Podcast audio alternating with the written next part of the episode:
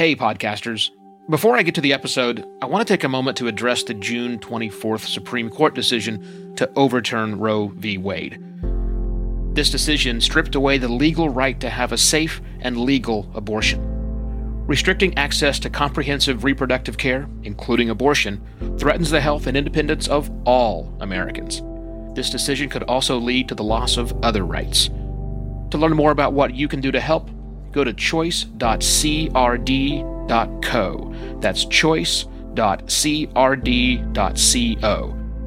And I encourage you to speak up on your podcast as well. Take care and spread the word.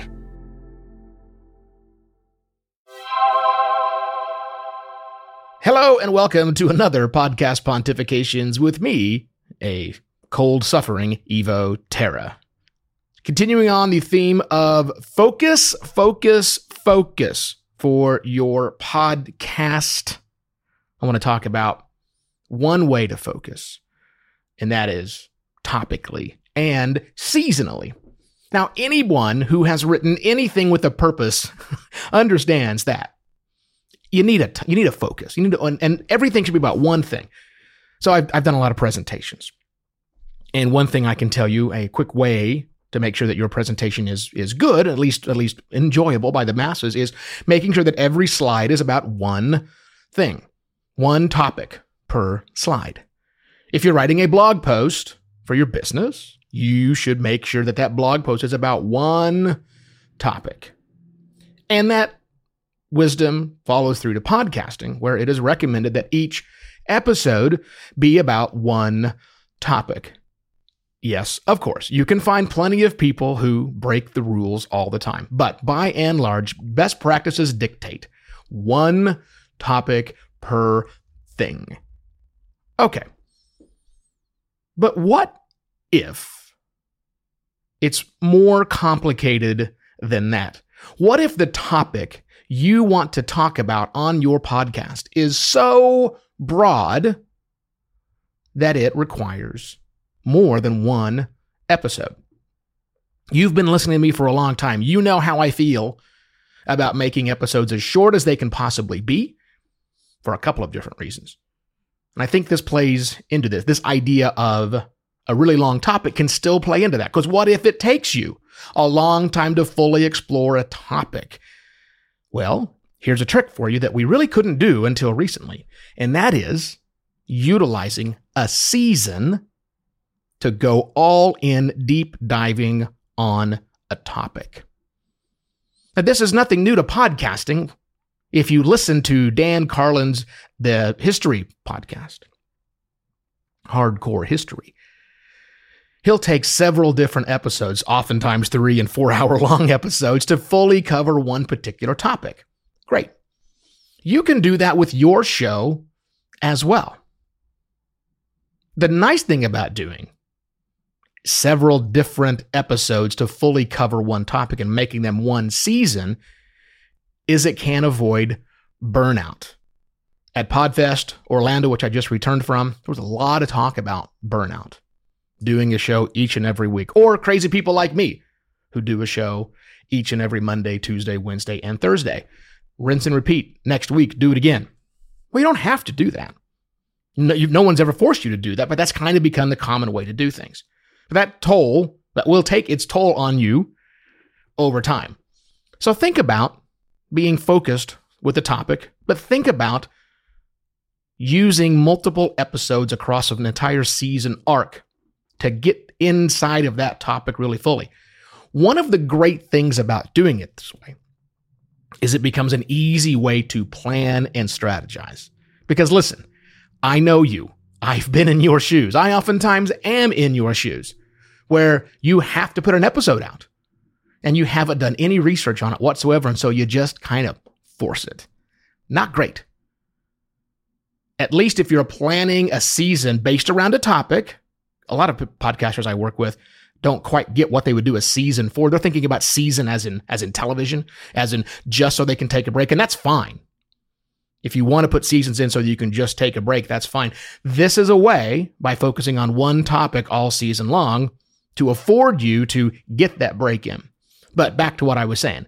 The real I think benefit of doing the season long topic exploration is it forces you to really break down that topic into bite sized or whatever the size is chunks where you can stay supremely focused on one sub aspect of the topic at a time. Look, you're the expert in the topic, or it's a topic you want to learn, you want to become better at. It's a topic that your business is known for, it's a topic that you're known for, it, or it's something brand new that you're not yet known for and you want to. So, thinking about it from a season perspective, what is the topic? What are the six to seven, the 15 to 20, whatever the right number is? What are the main subheadings underneath that topic? And, and even within that, once you've got that done, once you've got your bullet point outline with 7, 12, 30 different subtopics in there, break it down even further. Inside of that first one, what should you do? How many, what are the three main takeaways you want someone to walk away with just that, that subtopic point? When you do this, and I've done this, you've got a lovely outline to work with. Even better, you can rearrange things once you've got it all laid out in front of you. Once you understand the topic really, really well. This, by the way, plan on a day, plan on a full, long day of you doing this. Maybe not 8 a.m. to 5 a.m. 8 a.m. to 5 p.m. But definitely it'll take, uh, plan on at least five to 10 hours of work just detailing this out. And that sounds like a lot. I get it. And it sounds like it's not helping with your burnout. It's adding to your burnout, but I promise you it's not. Because you're engaging a different part of your mind when you are strategizing what your content's going to be.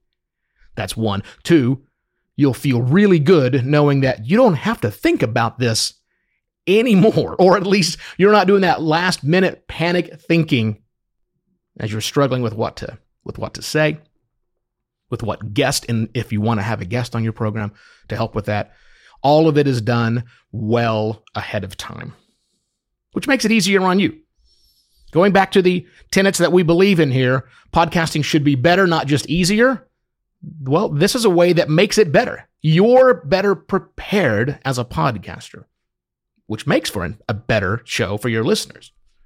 It happens to be, it may not seem like it's easier, but trust me, it is going to be easier once you do it this way.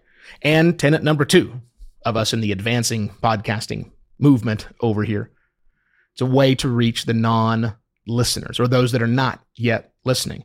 Because if you have all of your topics planned out for the season, you can talk about it ahead of time.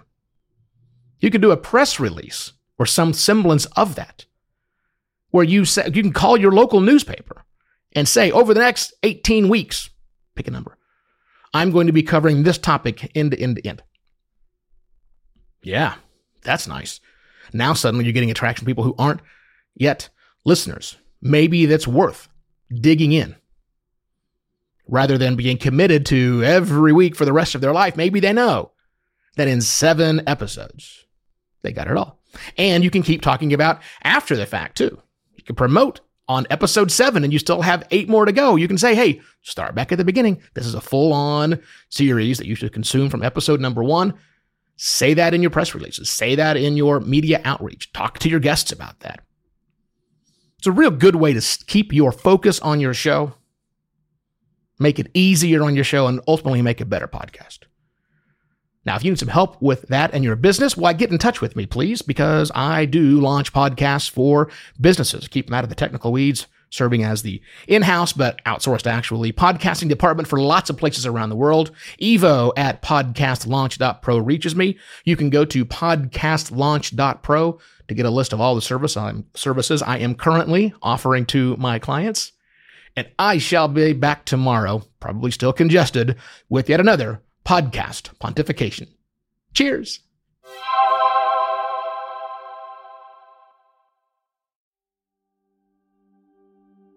While Americans overwhelmingly support the right of an individual to make their own decisions about abortion, unfortunately, that right is no longer protected everywhere in the U.S. The Supreme Court overturned Roe v. Wade on June 24th. Abortion is a basic healthcare need for the millions of people who can become pregnant. Everyone should have the freedom to decide what's best for themselves and their families, including when it comes to ending a pregnancy. This decision has dire consequences for individual health and safety and could have harsh repercussions for other landmark decisions. Restricting access to comprehensive reproductive care, including abortion, threatens the health and independence of all Americans. Even if you live in a state where abortion rights are upheld, access to safe medical procedures shouldn't be determined by location, and it shouldn't be the privilege of a small few. You can help by donating to local abortion funds. To find out where to donate for each state, visit donationsforabortion.com. That's donations, the number four, abortion.com. If you or someone you know needs help, or if you want to get more involved, here are five resources. One, Shout Your Abortion is a campaign to normalize abortion. Two, Don't Ban Equality is a campaign for companies to take a stand against abortion restrictions. Three, Abortion.cafe has information about where to find clinics. Four, PlanCpills.org provides early at home abortion pills that you can keep in your medicine cabinet. And five, choice.crd.co has a collection of these resources and more. We encourage you to speak up, take care, and spread the word.